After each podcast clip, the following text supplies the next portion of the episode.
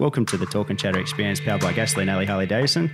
Today's guest is World Supersport Champion, MotoGP racer, family man, and um, yeah, a bit of everything. Welcome, Chris Vermeulen. A bit of everything. Bit you of are, mate. That's it. It is these days, isn't it? So, yes, no, thanks for having me, Mick. Well, we've spoken about it this morning. You're a hot rodder, you're a mountain biker, you sort of are a bit of everything, eh? Part-time everything. Yeah. Yeah, not, uh, qu- not quite very good at anything. But, um, no, exactly, former bike rider and, um, yeah, now now family man, like you said, a couple of kids. So surfer. Good. Yeah, wow, pretty bad. I'll pretty try. bad surfer, pretty bad mountain biker, pretty average triathlete, you know, ah, so that's all good. All of it. Got to be bad at something. Exactly, exactly. Who's Chris Vermeulen? Oh, who is he? He's, uh, I like Troy Bayliss's quote, he's a washed-up bike rider.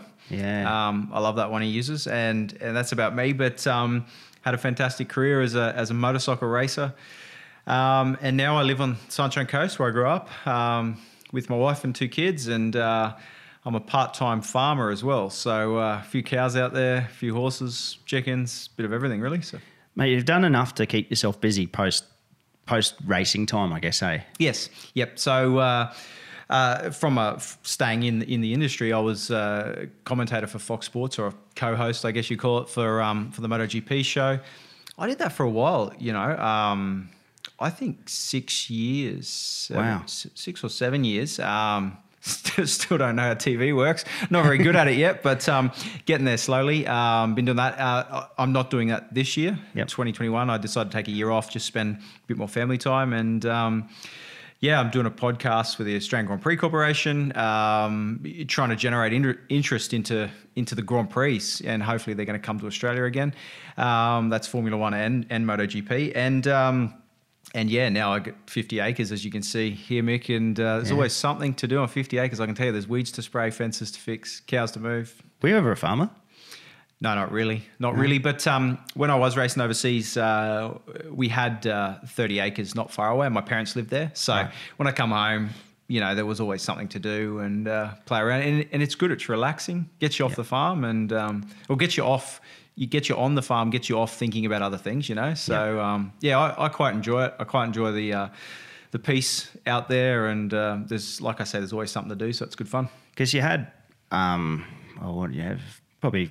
ten, twelve years of racing time, mm-hmm. professional racing time overseas and stuff, where it just would have been noise. It'd be kind of nice to come back to no noise. Yeah. I was, um, you're right, I think it was twelve years or coming up on twelve years, and um, I was impatient. I was a motorcycle racer. Everything was about going faster. You know, everything yeah. I did was about going faster on a motorbike.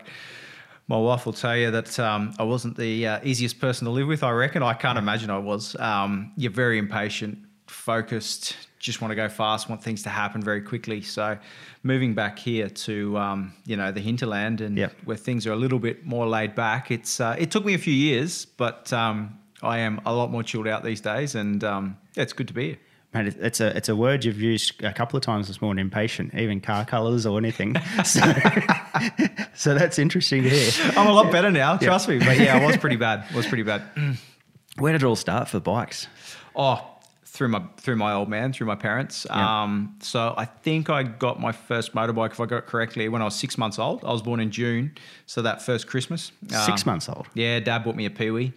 Um, wow. So this was the Christmas of eighty-two. Yep. And um, from there, my dad's a baker, um, always has been, owns his own bakery, and um, he used to come home from work when I was little and get on the bike with me and, and ride. He loves motorbike, loves motorbikes still. And um, and yeah, used to used to ride, and I understood I could I could ride the bike um, before I, I had the balance, so mm. I knew how the controls worked. And um, the same day I took the training wheels off my push bike, you know, I was about almost three years old. Um, I rode rode my Peewee on my own, you know, with with Dad off. So once you get that balance, and um, away I went. So n- didn't really get into any racing. My old man liked trials, uh, really? A bit of motocross, and yeah. I just loved going out riding with friends, people, you know, his mates, tried to do whatever he, you know, I wanted to be a trials rider because Dad did trials, and um, cruised around, and um, yeah, didn't get into any racing um, until I was about eleven. And uh, what set that off is I started B M X racing at about six or seven years old. Wow. So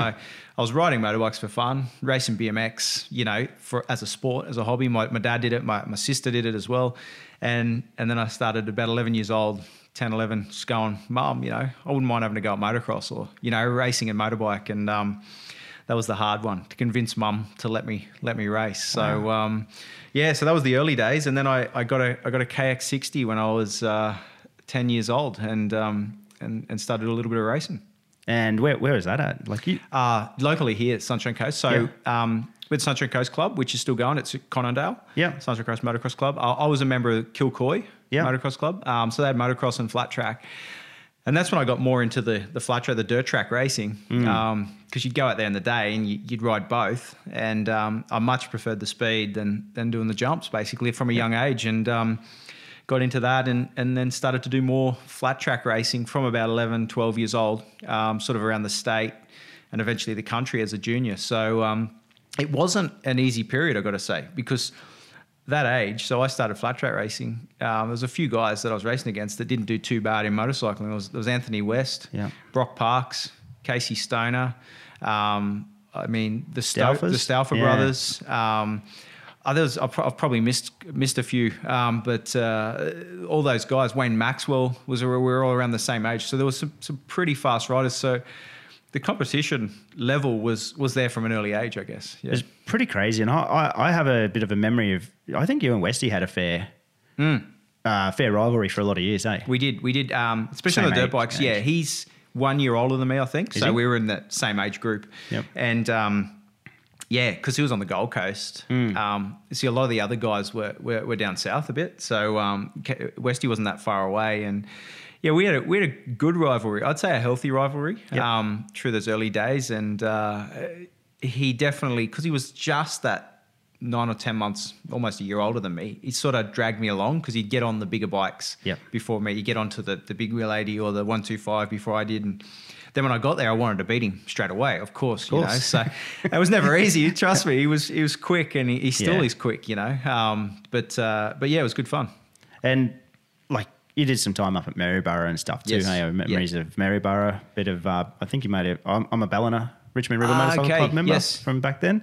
You come there a I've, bit as I well. I did come there well. a couple of times. Uh, Maryborough actually, once I got into flat tracking more frequently and got away from the motocross. Um, uh, so when I was about twelve, thirteen years old, Maryborough was my club. Yep. So um, it's an hour and a half's drive from where I was living, but um, that was our local club and.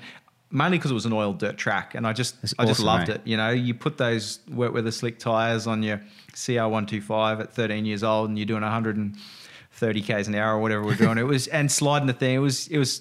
I just loved it. That was yep. my, um, that's what I wanted to do. And uh, I just enjoyed it. I never thought I'd make a career out of it at that stage. I just, just loved going and riding my bike.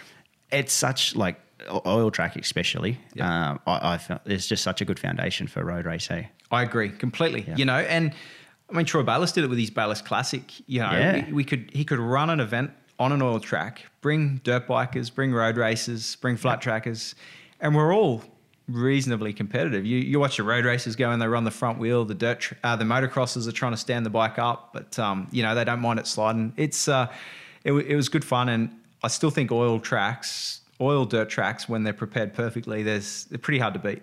Yeah, I think it's one of the best forms of motorcycling. Yep, I know? agree. That um, talking about that Troy Bayliss Classic, that's mm-hmm. uh, the Y Z four fifties you had. Yes, they're pretty legit, eh? They were fast. So, yeah. so Serco built them, yep. um, Gavin Eels and, and the guys at Serco there, and um, man, that four fifty I had, it had some horsepower. Just I. I did so little riding on it. I didn't get it turning as well as I wanted, but um, it, it was it was a cool thing. It was uh, it was definitely it definitely kept me on my toes. That's for sure. They did a good job with that that yeah. event, hey? Yeah, really good, really good. Uh, I went for three of them. I didn't go the last year, and they, they had an issue with the weather. And that's the only thing with with all dirt, you can't ride when yep. it rains. Um, Just a piece of glass. On it. Pretty much, you'll go you go and walk on it, and you'll you'll go ass up. That's for sure. But um, yeah, Troy Troy did an awesome job, and Pito and. Kim yeah. and all the guys involved with running that, and um, uh, it'd be great to see if something like that could come back again. Who knows? Um, it, if it did, it'd be. Uh, I think it'll draw a crowd again for sure. Yeah, no, definitely. And when when was it when you found that like you could be a career out of this or work from it? Like like a, from from motorcycling? Yeah, when was that? Oh, gee, I don't know. Um, I mean. My birthday was in June, as I said earlier, um, so I turned. I couldn't race till I was sixteen, really, in Australia. Yeah. The junior classes were just coming in just before my sixteenth birthday, so I did the odd couple of races here or there. But um, and that was always a funny thing for for that, wasn't it? The fifteen nine or whatever. There's a few rule pushes and stuff. Yeah, well, I, I tried, um, but in New South Wales at the time, I wasn't even allowed to ride a bike on a track to even practice. You know, in Queensland we were. So yeah. I was I, I had a one twenty-five G P bike up here, an old one, and used to go to Lakeside, do a bit of practicing, right. and then um, yeah, basically I did a few races on a two fifty G P and a six hundred.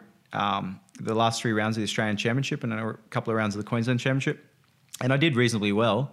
I won a couple of races and um, when I first went road racing. So the, the following year I went on to an R one.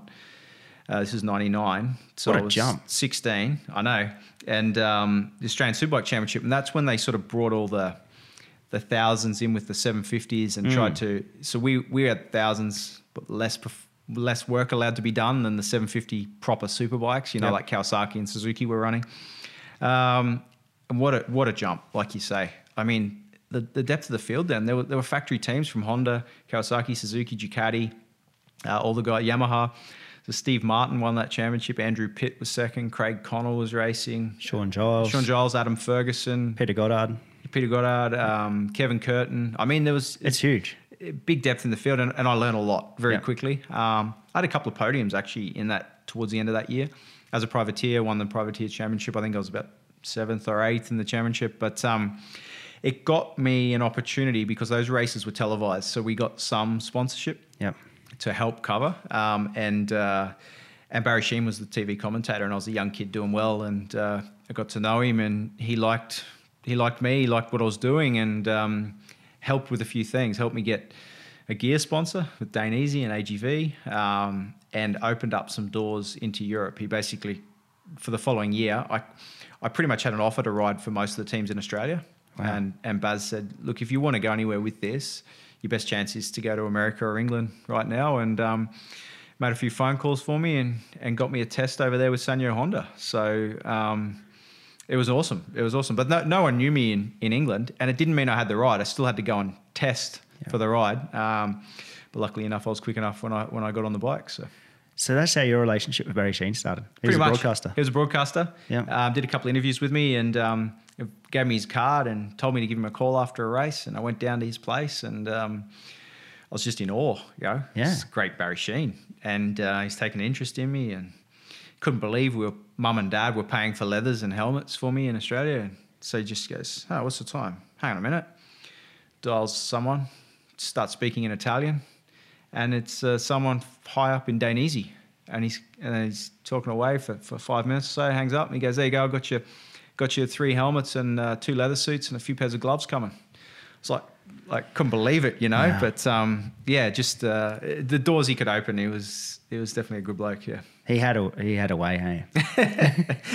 That's a way I'm putting it. Yeah, yeah, definitely had a way. Definitely had a way. Um, just charismatic and, and yep. such a great bloke. And and it wasn't only me, you know. Um, I was talking about Troy Bayliss. I, I spoke to him the other day at something else, and uh, we're doing an interview and spoke about Barry. And Troy said, you know, it's Barry Sheen that opened up a door for him wow. into England after he did that two fifty G P wildcard. It was Barry Sheen that wrote a letter to H R C to get Mick Doohan an opportunity on a five hundred. Um, it was Barry Sheen that took Troy Corser over. You know, he just opened so many doors for yeah. so many people. Uh, he didn't guarantee you anything. You still had to go and do the work, but he just, he put your name there. Yeah. And um, actually when I when I raced in Australia in ninety-nine, I went to the, the Motorcycle Grand Prix at Phillip Island that year and Barry got me a pass and um, went in the Suzuki garage and met Gary Taylor. And um, Baz said, right then, Sete Gibernau and Kenny Junior on the bikes, I think. And um, he said straight out, he goes, oh, this kid's pretty quick, guys. You need to get one of these two guys off the bike and put him on. And I'm just thinking, oh, geez. You know, right, it's five hundred Grand Prix, you know, sort of thing. It's funny, when I rode for Suzuki a few years later, Gary wasn't the team manager then, but he came to me and said, do you remember a few years ago back at Phillip Island, Barry told me to get you on the bike? Well, it's happened now and you're doing all right, aren't you? You know, so um, yeah, it's quite it's funny. Like a full flip, isn't it? It was a full flip, it was a full flip. So. I guess that would have been too, that, that year's the um, championship year for... Junior? Was he two thousand? Right following on the, next year. Following year. So he was second that so year. He was, so he was still going fast. Still going good. Yeah, yeah. Exactly. Wow, that's exactly. huge. Exactly. So. And like riding R one, like if you come from riding C R one till one twenty-fives and yeah. stuff, what was that like at that time? Because they were wild machines too. It was. It was fast with no electronics. Um, I mean, I did a few races on a six hundred, yep. um, which was which was difficult. The two fifty G P was a lot easier, a, right. more of a race bike. I guess the depth of the field wasn't here in Grand Prix at that time either, um, Grand Prix class. The six hundred was big and heavy. So the R one, it was, don't get me wrong, I had a few crashes. I broke a little finger that I've still got wide up. And, yeah. um, you know, there was, it was a, it was a learning curve, um, but it was a, it was the right thing for me at the time, yeah. um, rather than stay on smaller bikes and um, to get in there and, and to learn. And um, but yeah, the thing was pretty quick. I think we were doing two ninety, two ninety-five oh, fast, at Phillip eh? Island. You know, like it, yeah. it's like that's actual speed gun speed. You know, like that, yeah. that's that's three oh five, three ten on a speedo. It's it's moving. You know, oh, so. Mate, especially at sixteen years old. Exactly, and that's it's it. sort of like um like Ollie at the moment. Like he's seven, seventeen. Yes, Ollie Bayliss, about the same age, exactly. Same sort of age. It's a huge step. Like he's come from a six hundred, and and I, there's a few people out there that've been a little bit critical of him. He looks and I think that, but I reckon he's doing an awesome job. He's yep. his composure. Ollie Bayliss has got on the motorcycle right now. He's uh, is impressive, you know. And don't get me wrong, he'll make some mistakes, but but he's learning from them very quickly, yeah. and he's and his speed and the level in Australia is very high at the moment. You know, Wayne Maxwell, Troy Herfoss, um, you know, Mike Jones. This it's, it's high level of racing at the front end of Australian Superbike for sure. You look at the weekend, like you, you go through to eighth place, and there's an Australian Championship amongst yeah. nearly every rider. You know, uh, Brian Starring, Crew Halliday. Josh three, Waters. It's just Josh Waters. Exactly. It's pretty deep. It's very deep. It's very so, deep. Um, and it's and good to see Ollie Ollie in right in the middle of it. Yeah. And each session is faster, um, apart from the little electrical gremlin they had in race one. Yep. It's just an awesome weekend for him. Yeah, very so. much so. So it's it's good to see. It, it is. And yeah, see what happens there for the future. How does um how did you get on the R one? Who who got you involved in getting onto so that? I was the the six hundred I did a few races on that I mentioned yep. in ninety-eight was um a guy up here called Kev Marshall. Oh, yeah. um, he worked at a motorbike shop here, and he used to help. He used to work a lot on my dirt bikes, basically. Right. And he had a connection with Yamaha. He's, he's one of their main mechanics now for yep. the Yamaha racing team. And um, where Kev didn't have a lot, he, he good connection with them, but he, he wasn't in the racing. So he was running Chuck Cartwright, Gary Cartwright, a, a rider from this area on the six hundred. And Gary hurt himself, and they just needed the bike to be out there. So they gave me the opportunity, and I I did reasonably well in three races on that six hundred. And Yamaha, through Kev, uh, gave me a bike and a parts deal as right. a, you know, it's not free, but you, you pay for it at the end of the year or sell it, you know, like, and you get the parts at a discounted rate. Yep. And Kev came along as my mechanic. Um, so there was there was Kev, Dad and myself, the three of us would go to the races. I had two sets of wheels, you know, the set and the bike and a spare set. Yep. And um, that was it. One bike. We had a we had a budget for one set of tyres at most races, sometimes a second set of tyres. Yeah. Um, and that was it. I'd practice, do all the practice on all the old tyres. Yeah. Qualifying, we put a new set in, do a couple laps, and they were my race tyres, you know. So that's that's how it worked. I mean, the bikes were less powerful then. They didn't abuse the tyres, but still we were at a, a slight disadvantage. We didn't have we didn't have much money. We didn't yeah. have any budget to go racing. And um, so uh, so when the opportunities came with Barry, with the gear and little things come along, um, I had a sponsor in Paul's Milk, which is Parmalat, yep. and um, they ended up staying as a personal sponsor for like thirteen years. But um, really? they were the really the first ones that helped me out here when I was racing in Australia. Yeah, is that right? Yeah. The like, and you said about the bikes before, but you cast your mind back to those G S X R seven fifties and that of like Sean Giles, mm. the Ansett Air Freight bikes and stuff. They were like full factory machines. Yeah, they were. Like they that were. was legit bikes. So they were running Quacker. Uh, Kawasaki had Pitty and Damon Buckmaster on, I believe. Yeah. Um, then Jozzy, um, Jozzy and Mark Willis were on the Suzukis that year, wow. factory bikes. And the Ducatis were fa- pretty much factory bikes yep. with Steve Martin and Craig Connell. Um, yeah, our thing didn't look like that. So it's a little bit different. But, um, but, but I mean, yeah. the Yamaha R one out of the crate, it was competitive, you know. Yep. Um, Kev worked on it. He did whatever he does with the engines and small bits. We had a, a different rear shock in, different exhaust, some modifications to the fork internals, but, but standard forks theoretically, and yep. um, standard brakes, change brake pads, and, and that's it. Away you go. We'll touch on it further as we go, but you've been involved in, in different inceptions of the sport along the way, hey? Mm-hmm. Like yep. that that was the first time sort of thousands were coming back in. That's right. You've ridden the nine ninety. Yes. Then the eight hundreds. Yes. Uh, thousands in World Supers.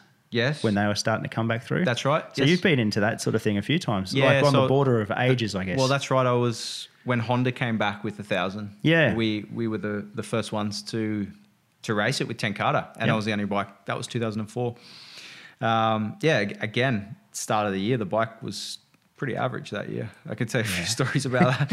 But um, but yeah, no, there's a few ages where you go through and um, you've been some, right on the cusp of it, eh? Sometimes it works for you and sometimes it doesn't. You know, you take a gamble when everything changes. And uh, I mean, you look at Moto two when it came in and Tony Elias won on the Moriwaki. Yeah. Where do you see another Moriwaki in Moto two? They're just not there anymore, you know. So it all, it all changes. Yeah. What happens there? Like, say for that Moriwaki thing, like because it came out and won everything. Yeah. Like it really did. Like, does everyone just get really better, or does someone just fall on their? I think, yeah, other teams get better and they focus on getting the right riders to to develop yeah. their stuff. And, I mean, Marquez won on a Suda. Everyone thought the Suda was better, and now Calax are dominating again. Mm. You know, it's it's if you get the right guys on the bike, they make it look better than it is, yeah. It's one sport that's still the rider, hey? Like, it's still the, the it's pilot. Still, the, the, the bike makes a difference, don't get me yep. wrong, but it's it's the rider makes more of a difference than a driver does in Formula One. Excuse me. Mm. Yeah, for sure. And just, I think, uh, feedback riders, hey, the yeah. riders that can, because there's so much data now, I guess. Hey? Yeah, to be able to give the information to the um, to the right people in yep. your garage makes a big difference. So two thousand, did you hang around here? No, went, went to the straight, U K. Straight away. U K. So went over, got a call from Barry, said, I can get you get this test, you need to fly over, da, yep. da, da, da. And my mum and dad are like, oh, what's going to, you know, like I was seven, uh, how old was I? seventeen, yep. seventeen. seventeen years old. Went over, mum went over for the first test, landed, we in the U K, met the team, went down to Spain. Glenn Richards was riding for the team. Yep. And uh, and they put me on to test with Glenn, and I was quick enough and uh, got the opportunity. So I rode Super Sport and Super Stock in the British Championship in two thousand for Sanyo Honda with Glenn. Um, won a couple of races in Super Stock. I think I won one in Super Sport, and I was... I was third in one championship and fourth in the other. So, um, but I was a lot younger than than all the other guys. And then in that same year, when the European Superstock round for World Superbike came to Donington, yeah. I raced as a wild card because you had to be under a certain age, and I was the only one really in the U K that was young enough. Uh, and I and I won that qualify uh, fastest every session, qualified pole, new lap record, and won the race by seven or eight seconds. So. Wow. That opened a few doors as well, you know. Yeah. So, um, and that's that's what gave me an opportunity. At the end of two thousand, Barry had been talking to Neil Tuxworth um, to try and get me on a bike as well. And uh, one of the World Supersport riders with Castrol Honda, Japanese rider, injured himself. Um, so Neil brought me in for the last three races. I was teammates with Pero Reba, yeah. who's Jonathan Ray's crew chief now. And um, I did pretty good. I think I was ninth or tenth at Assen. Never been there. Um Went to Brands Hatch, qualified in second row. Uh, no, no, went to Germany, qualified in second row, and got taken out in the first corner. And I was in a first corner tumble with four or five guys, and then went to Brands Hatch and um, did reasonably well. So that gave me a ride with Castrol Honda for, for two thousand one. So. What was the German track at that time? Uh, it was Oschersleben. It was? Oschersleben? Oschersleben, pretty sure it was. Because yeah. they've been, like, obviously through Grand Prix and World Superbikes. They've been to Lausitzring. Lausitz ring. So G P goes to Sachsenring. Yes. Um, but supers went to Lausitzring, Oschersleben, Nürburg. Hockenheim? Hockenheim, not when I was there, but, but yes. But prior to that, prior yeah, to that, that was yeah. Germany as well. Hey? Yeah. Yep. Because, yeah, it's hard to keep up with a few of those years of, like, when they changed. When they over. changed, yeah. So. Yes. So Oschersleben, I remember, it was in the old East German part. So Really? Yeah, yes. So. And mm. then, okay, so two thousand one, you were able to get the Castrol Castrol ride. ride. Yeah. Um, yeah, shocking year. Worst year of my career. Serious? So uh, I was the only rider on the Supersport team. Yep. Um, the Superbike team was Colin Edwards and Taddy Okada. Mm-hmm. Um, so we were we were essentially off the side, um, and we were on Michelin tyres because the Superbike guys were. And we were one of sort of three team riders bikes on Michelin in World Supersport, and we really struggled. We yep. just couldn't keep. We, we didn't have we didn't have the right stuff to compete with Dunlop and, and Pirelli at that time. Wow. Um, so I think my best result was fifth in one race, and I was, I think, sixteenth or seventeenth in the championship. It was a shocking year. Um, and, uh, yeah, just just didn't work, and that's when I really, like you asked me earlier, when did you know you were going to make a career out of this? Still at that stage, I didn't, because there wasn't many opportunities for a guy finishing sixteenth in the world to, mm. to try and find another ride. So... Um, at that time, I got to know Eddie Roberts, who was the racing manager for Pirelli, yep. um, English guy, used to race G Ps back in the seventies. And um, he said through Ten Kate Honda, they're going to run a second team with Werner Damon out of Belgium at Ten Kate engines, Pirelli tyres and da-da-da. So um, so I got an opportunity to go and ride there um, with the Van Zon Honda team, it was called, two thousand two. And um, massive pay, basically got paid no money. And, uh, you know, it was, it was a tough time. Okay. But in that year, I got one or two pole positions and three podiums. And it opened the door to let me go to Ten Kate's official team for yep. two thousand three. So... And it's, uh, that was an awesome year. You know, so from two thousand one, just struggling to get anywhere. two thousand three, I was world champion, you know, four first places, four seconds. I mean, I was only off the podium. I had one crash and one race maybe that I wasn't on the podium. So that was a, it, was a, it was a strong year. That's it. Like two thousand, like you were eighteen at the time, like two thousand two yep. or whatever. Did you think about coming home?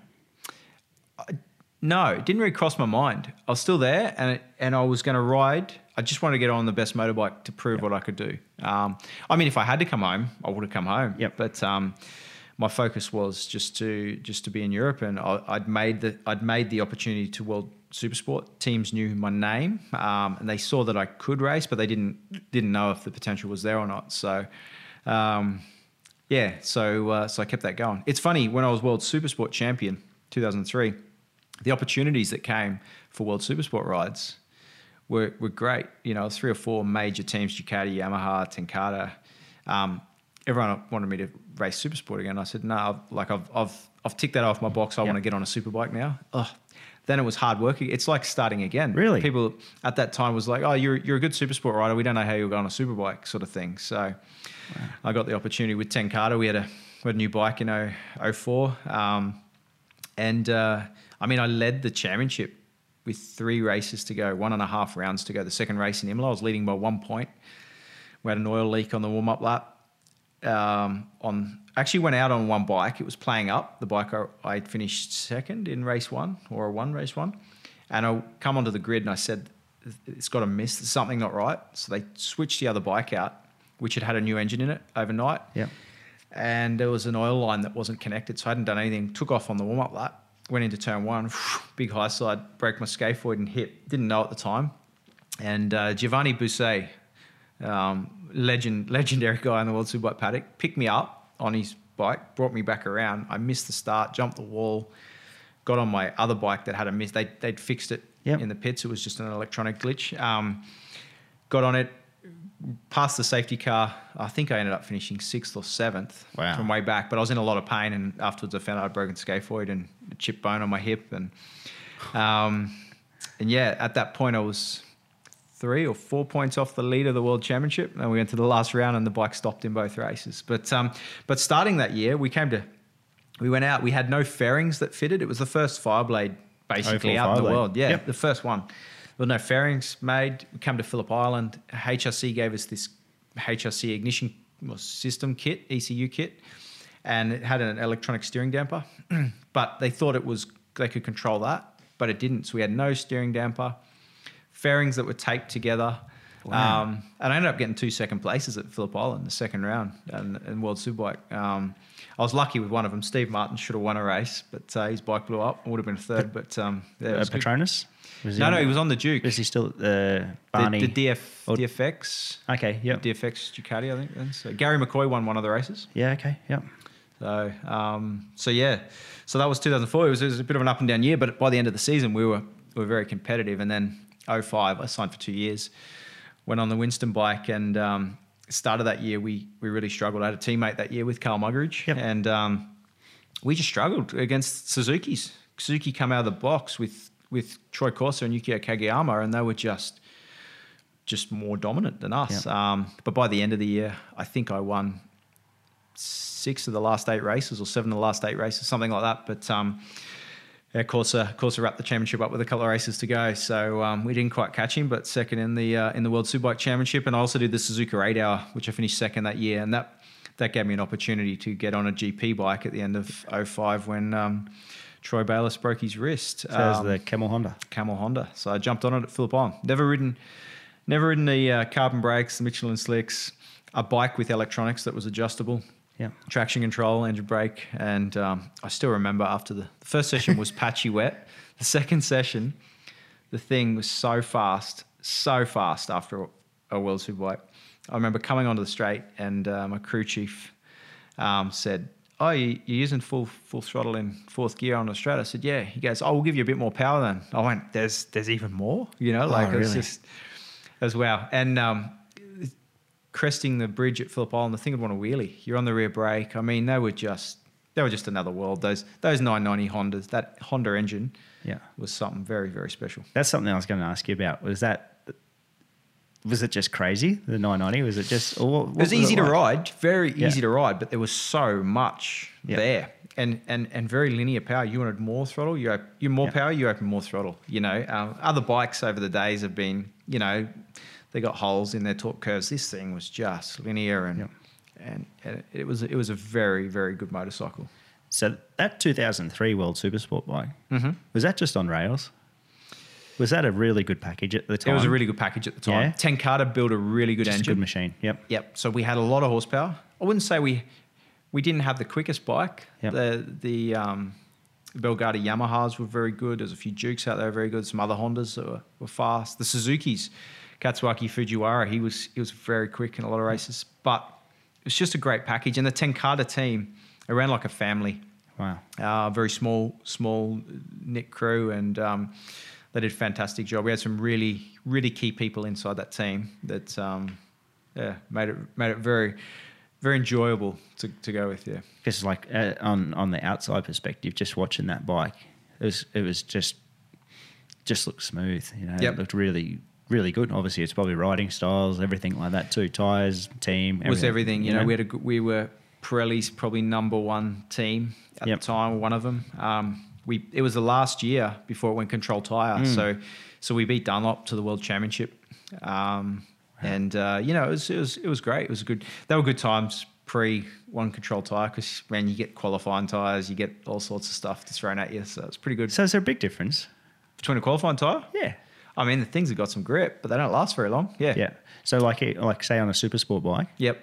Chuck a, chuck a qualifying tyre on? Depends where you are and the yeah. circuits and how you use it, but um, – yeah, generally there was a good half second in it, yeah. um, and but it would push the frontal. The it's generally a rear yep. qualifying tyre. Sometimes we had front ones. They would try. So you've got so much rear grip that you start to push the front. Yeah, yep. push the front, um, and also to get your head around when the bike is cranked over like this, and you've been practicing all weekend on the track, that it's over there, and you're in a third gear corner or whatever, just to go whack because the grip is going to be there. Yep. It's it's pretty hard to get that to go through there without, you know, yeah. self-preservation sort of comes in and you think, uh, yeah, yeah, it gripped. I could have went earlier, you know, sort of thing. Because so. You've had years of feedback of, yes. not, of not that. Of the tyre not doing that. You know? Control it, feel it, control yeah. it. So um, That'd yeah. be strange. It was it was another thing to get used to, you know, and I had that in G P.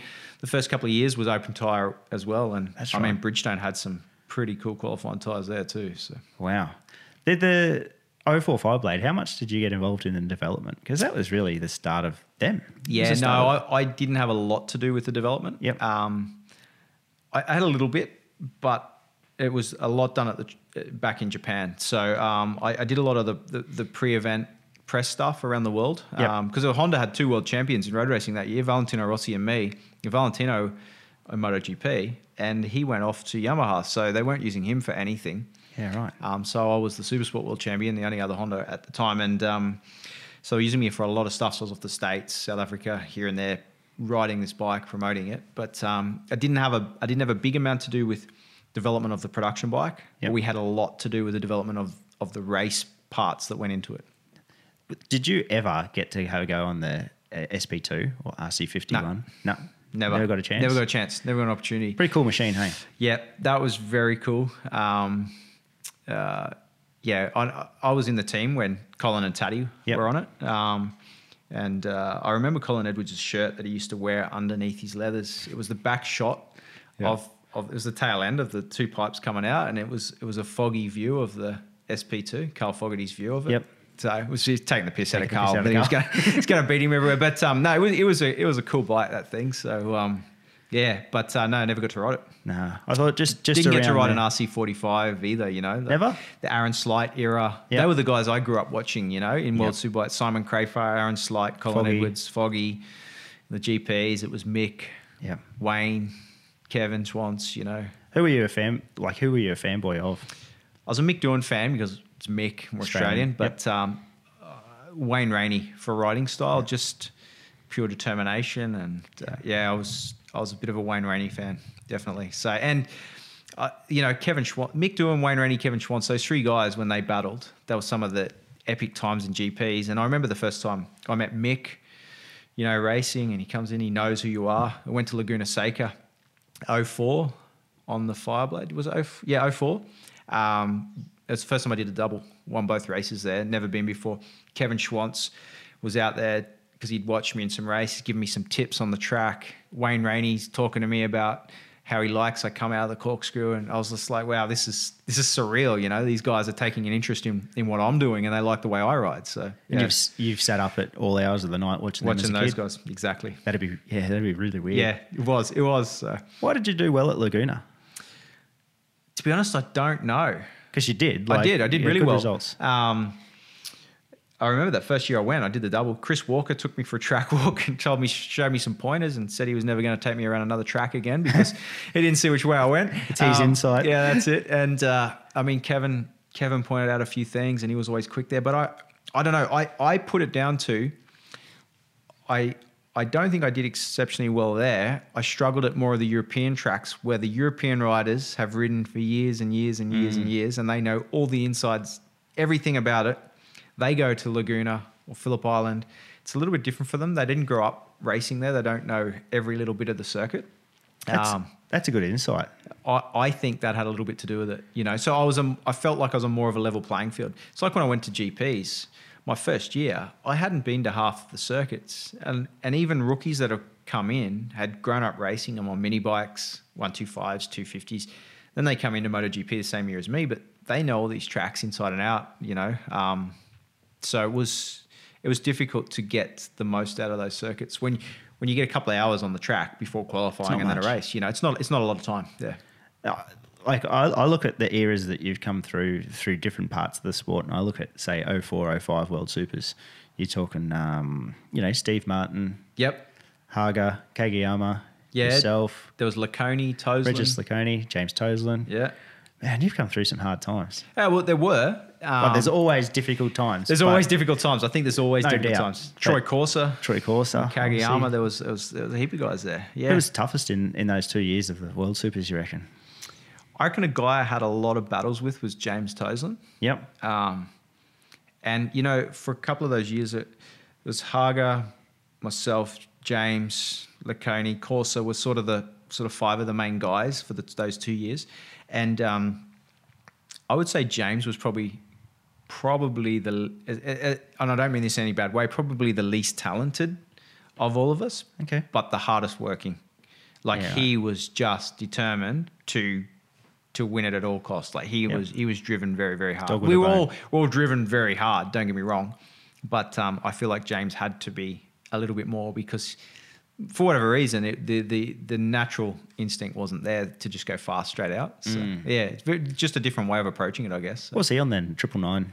He was, was on he the, still a Ducati? Yeah, yeah, yeah. He was on the Duke. Duke then. That were they these. Uh, can't remember who the sponsor was, but yeah, it was after Hodgson won it, and then Toseland and Laconi were on it for a couple of years. Yeah, maybe maybe Xerox might have come through. It might have been Xerox. It was before, and then Bayliss came yeah. back onto it after Troy that. Troy came back and that. I'm just trying to think. So I was talking to Troy the other day, like I yep. said, and um, we've done one race together. oh six Valencia. He won the bloody thing, didn't he? He comes did. back from Superbike. Yeah, yeah, I'm just going to have a good weekend. And we've done one run. We've been in the paddock a long time together. I was in Supersport when he was in Superbike. Yep. Then he went to G P and I went to Superbike. Then I went to G P and replaced him when he injured himself. And he went to Superbike and uh, did that one race, come out and smoked us all. So. As an Australian, like you've raced in that race. Mm-hmm. Tough. Tough race to have because he's come out oh. and won it. But you must be proud as well. Oh, like definitely. It's, a, it's an incredible it was, feat. It was awesome, you know. Yep. And um, everyone said, yeah, the Ducati was working well at that time and this and that. But I beat, he beat his teammate. It was Loris Capirossi. It's no mean feat. So you know slow. what I mean? um, I know Nicky and Valentino had the championship thing going on and whatever was going on with Valentino that day, I'm not sure. He fell off in front of me. We were battling for seventh or eighth place, you know, which was unusual for Valentino at that, at that stage yep. of his career. So something was going on. But, um, yeah. And Nicky, I mean, once he got in third, he was champion, you know. Yep. So, but Troy Troy did the job, and bloody twenty-seven laps around Valencia on one of those things. He he did a, he did an awesome job, especially after not riding them for that's for, it for a period. Different tires, brakes, yep. all that stuff. You know, yeah. pretty much got dumped by Ducati MotoGP team. Yeah. Went to Honda. You know, things didn't go well. Went Superbike, won a championship again. Oh, will you fill in for me? And um, he comes out there and shows them how. Did they do the right thing getting rid of him? Probably not. Who do you fill in for? Was it Gibbonow? Yeah, Gibbonow. It was, wasn't it? Yep. yep. And that's a, uh, yeah, that was a crazy day. Yeah. Or crazy morning for us, us Australians sitting there on T V watching it. Was, it. it was. So did you enjoy your World Superbike time? Loved it. Really it was did? very, I remember it still, it still felt like a bit of a game, motorbike racing. To me, that oh, not a game. It was just very chilled out. It was fun. Don't get me wrong. I was I trained a lot. I was focused. Yep. Everything was about going faster. Um, there was no electronics in our sport then, so it was all the bike as you got it, and that's it. You rode it. You played. So it was pretty bare bones still. There was no traction control, no A B S, yep. uh, not engine brake control, no none of that yep. stuff on the bike. Just um, a slipper clutch basically, or something. Slipper like clutch, yep. engine work, chassis, you know, suspension modifications that we could do, and um, tires and wheels. Yep. Brakes, that was it, sort of thing. Um, so it was good. It was raw. I remember, you know, you could slide the things and spin them, and it was it was great. And the racing felt. Um, I was always a bad weekend for me. I was fourth or fifth, so it was always it, we were having lots of fun. I was having a great time. And I went to MotoGP, and I was like, wow, this is now this becomes work. It was it was, and it did. It become really quite hard work. You know, you. I went straight in with a factory team. The testing, the development side, we'd go off and do, you know, three days of testing here, and then a week later, three days of testing here, and one hundred laps a day, and putting this in and that in, and different tires. It, I mean, you, you earn your money. You definitely earn your earn your keep there. Yeah. So it was um it was different. Not that I I enjoyed it any less. It was a different sort of enjoyment. Yes. Yeah. Did you like? Did you uh, feel like when you're doing the Superbike, you're racing with your family? Was it like a family? Yeah, it was, especially with Ten Kate. They made it feel yeah. like that, you know. And the Superbike paddock was pretty relaxed, all the motorhomes together, especially when you got bloody Troy Bayliss and Corser and Bostrom and Neil Hodgson, all those guys in the paddock. They're having, after the race, having a couple of beers, having a barbecue, all the motorhomes sort of parked up. It was, it was and you're like twenty-one at this point too. Yeah, right? I'm like twenty-one. Having a good time with them, you know. So it was, it was, it was pretty cool. Yep. Getting an education. Exactly. And yeah, then, don't follow Troy Corser. Really? Drinking. No, he, really? Could, he could out-drink anyone, I reckon, that bloke. Really? But uh, no, but professional when he needed to be, but yep. when he had when he had a good time, he had a good time. He's oh six year, mate. That was incredible too, eh? Yeah. On the Suzuki. He, uh, uh, that was a five. Five. Five against five, me. That's right, the K five. Yes. Sixer. Yeah. Yep. yep. That yep. was a that was a pretty pretty solid. That was run. He was the early part of that season. They won so many races. Yep. Um, we went, like I said, we won a lot at the end. And I was more dominant than Troy at the end of the season, but I lost too many points at the start, basically. And, um, yeah, second to the championship, I think, with the last round. We went to the last round and um, oh, he needed to score a couple of points in the first race, and he was champion. So, yeah. Yeah. Did you do you, do you re- realise or remember that, like, you were the first Honda amongst all the Ducatis? Yeah, I... It's a weird stat. I don't know what it is, but there's some sort of weird thing that you, you were the first to break up a Ducati. Yeah, massive stint. Six or something. One, yeah. two, three, four, five, six. Yeah, and they they also they won Ducati won like a heap of races in a row, like a yeah, stupid right. number. Um, because you know there was it was, it was Bayliss, at the end of Bayliss era, and then Hodgson and Zaus won pretty much all the races yep. that year, and then. Toseland Laconi started off, and then I won my first race, the second race at Silverstone. Yep. And I think it was the five hundredth World Superbike race. So it was massive promotion. Ducati were Ducati were fuming because they'd won about one hundred races in a row. Yeah. And then this big race for World Superbike. And, um, yeah, there's a Honda on top with two Ducatis behind it. So, oh, um, yeah, we were the first one. Yeah. In the first year of the Honda. First year of the Honda. And that. I won, and then I won the next two at Laguna. I won three in a row. Yep. And so. It was yeah. good fun, like racing at Laguna. Awesome. Awesome. It's just, good track. yeah, good track, good weather. Um Uh, it, it's lifestyle. nice to go lifestyle. It's nice to go somewhere where English is the first language. You know, it's it, it is nice when you spend a lot of time in Europe and um, you head over there and uh, that's pretty cool. They they definitely do it right, you know, with the announcer at the track and welcome race fans. But actually, the first race I won at Laguna is quite funny. They played Waltzing Matilda as a national anthem. Did they? Yeah. And the second race, they got it right. It was Advanced Australia Fair. So um, yeah, someone someone got their knuckles wrapped over that one, I think. Mate, I I have a feeling I, I can't can't remember what it was, but I, we were there in twenty eleven for yep. MotoGP. For G P, and I'm just trying to think what it was, but. Is that the race that Casey passed Jorge down yeah. the outside, down the straight? And Casey won the race. Oh, he's, he's, he's a machine there. I have a feeling they did the wrong national anthem or something at the start of that. Yeah, as well. I, I have some sort of some sort of memory with it. I remember being at the podium for it, and yeah, I have some sort of feeling it didn't play right or didn't play or something. You yeah. know? So. So my yeah, like you said before, did I like like I went well at Laguna. The first year there on the G P bike, I was pole. Yep. Led the race. We had a fuel pump breakdown. Really? In the race, so. Um, I think I would have, at worst, I would have been second. Nicky was pretty quick. I had his measure at the time, but who knows what would happen at the end. But um, I ended up finishing fifth, and the bike stopped four corners around on the slowdown lap. So, um, and she was just missing. It was very, very hot. Yep. Um, but we, we were faster. Then the following year, I was second to Casey. And then the next year, I was third to Casey, Valentino and Casey, when they had that. That's the bad, yeah. Yep. That, that year, they had that. Um, oh eight. That, that tussle, oh. tussle. Yeah, it would have been oh eight, yeah. So. You got onto the nine ninety, didn't you? For the Suzuki. First year. oh six, I did One nine ninety. Year of that. Yep. Big stepping stone.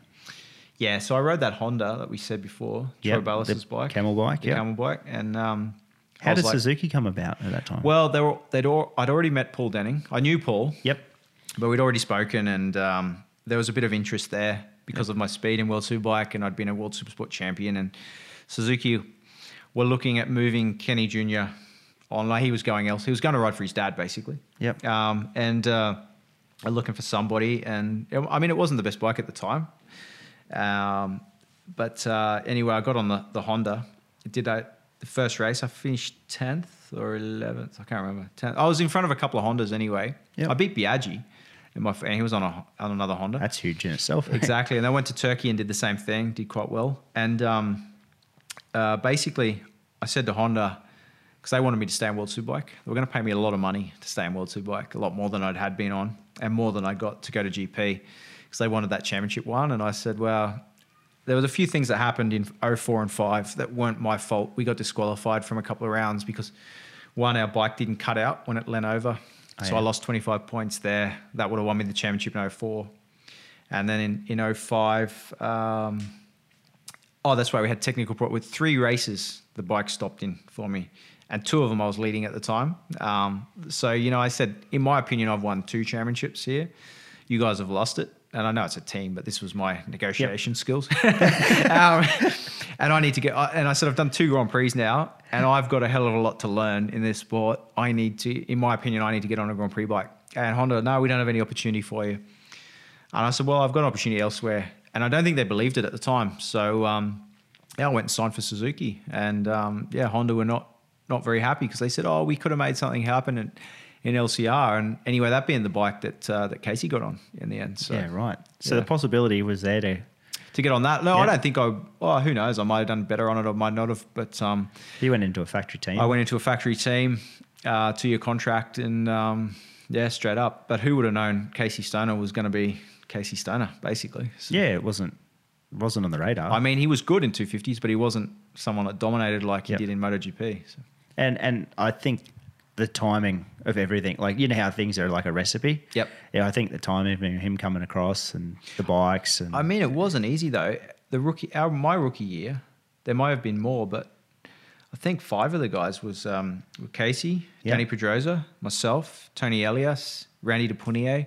I mean, there were there was some there was some speed in the in that rookie championship, and Massive. and Danny won that. Danny was third or fourth in the championship. He was it was much stronger than us, you know. So yeah, yeah. It's, it was huge. And coming from Danny was like he's two fifty. Like yes, you knew it was coming. Yes, you know? that's right, exactly. Um, but yeah, it was it was a big jump, hey? Yeah, so, very much so.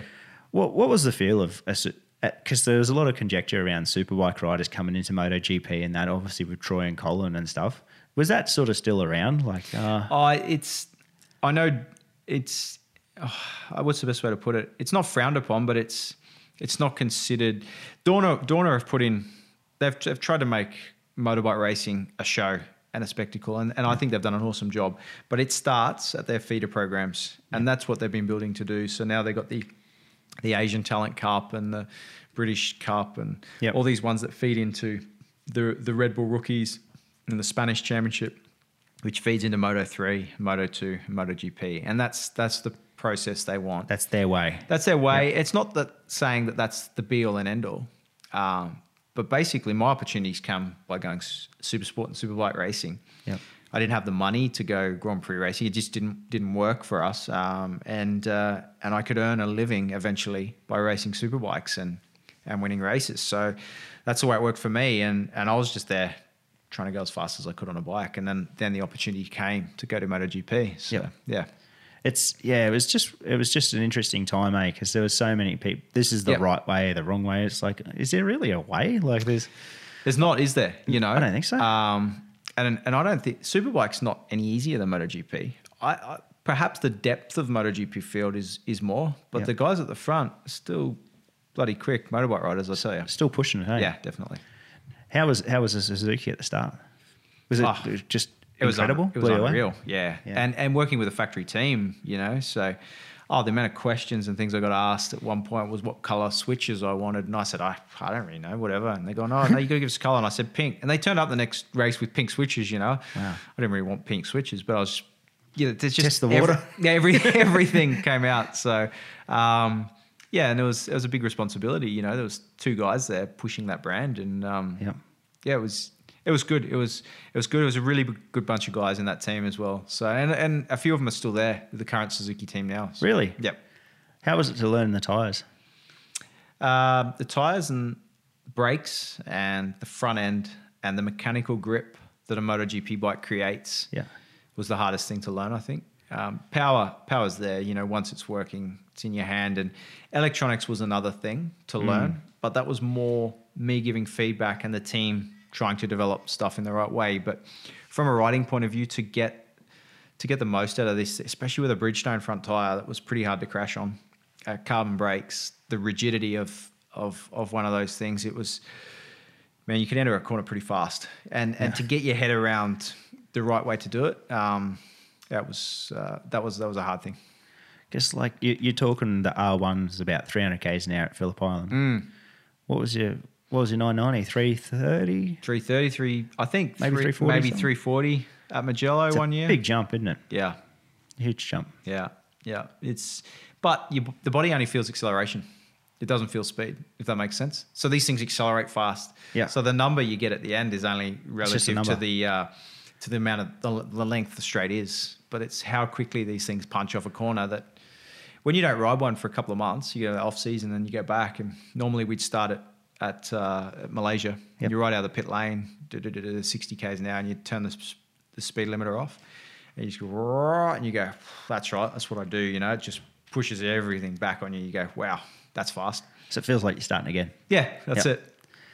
You said about uh, traditional, the European tracks weren't good. Yeah, Why'd well, you they were good? Not, more difficult. More difficult. Yeah. Why'd you do well at Assen? Um, Same deal, like over the years, like we're yeah. not saying one particular thing, but you had... It might have been the Dutch heritage, who knows? Could be, uh, mate. We've got the last name, we've obviously got the family that's there. That's it, yeah, yeah, yeah. Um, and I used to get a lot of support there, especially, you know, being a bit of Dutch heritage and then yeah. and then rode for Ten Kate and um, they didn't really have a Dutch rider. But um, no, answer the question seriously. Assen was a tricky track, and I guess it was probably one of those circuits that the Europeans didn't go to a lot. Yep. The Spanish and Italians sort of rode Le Mans, Barcelona, Mugello, Jerez, Mizan, all those circuits got yep. ridden a lot. Assen was probably those, you know, in winter you can't ride there, it's too cold. Mm. Um, it's barely warm enough in summer. But um, yeah, no, it's, uh, I don't know. And it was, it's a technical track, especially the old Assen, when the when it used to be, be the circuit was like a road. So mm. it was uh, it had a crown in the middle. And you couldn't see the outside white line and you'd have to pick the bike up as you went over the crown. And and getting the most out of it was, um, again, Kevin Schwantz was special around there. Uh, Mick was special, you know, watching those guys and studying video. I like, yeah, I, I rode Assen well. I won three out of my four World Superbike races at the yeah. old Assen track. Um, yeah, love the place. Why did they change that? You tell me. I'm still furious about it. That yeah. was, that was, don't get me wrong, I love Phillip Island, I love Laguna, but that old ass, the original Assen, well, it's not the original one, the, old, the original one was very, very long back in yep. the day, but that circuit we rode on in the late nineties, early two thousands, that was the best racetrack I've ever ridden on. Wow. Awesome. It was about, I don't know, six and a half Ks long or something, the lap. It was well over Big two, length, two minutes of a lap. And you're just curving through these corners and spinning into into positive camber and then negative camber and, and controlling the bike. It was, yeah, to get the most out of that place and to be consistent around there, yep. to put laps together, put a whole lap together in qualifying. Yeah, she was pretty hard work. It, it looks like one of the better places. Oh, it's cool. It's cool as. What was Turkey like? Turkey was, I liked the place. Well, yeah, I qualified pole there. I think uh, I actually came up on a list the other day. Um, there's only been a number of ride, eight riders or something that have qualified pole in their top first five MotoGP races. And that was my fifth MotoGP oh, really? race and I was pole. Yeah. So Lorenzo leads it. He was pole in his first race. And um, no one's been there.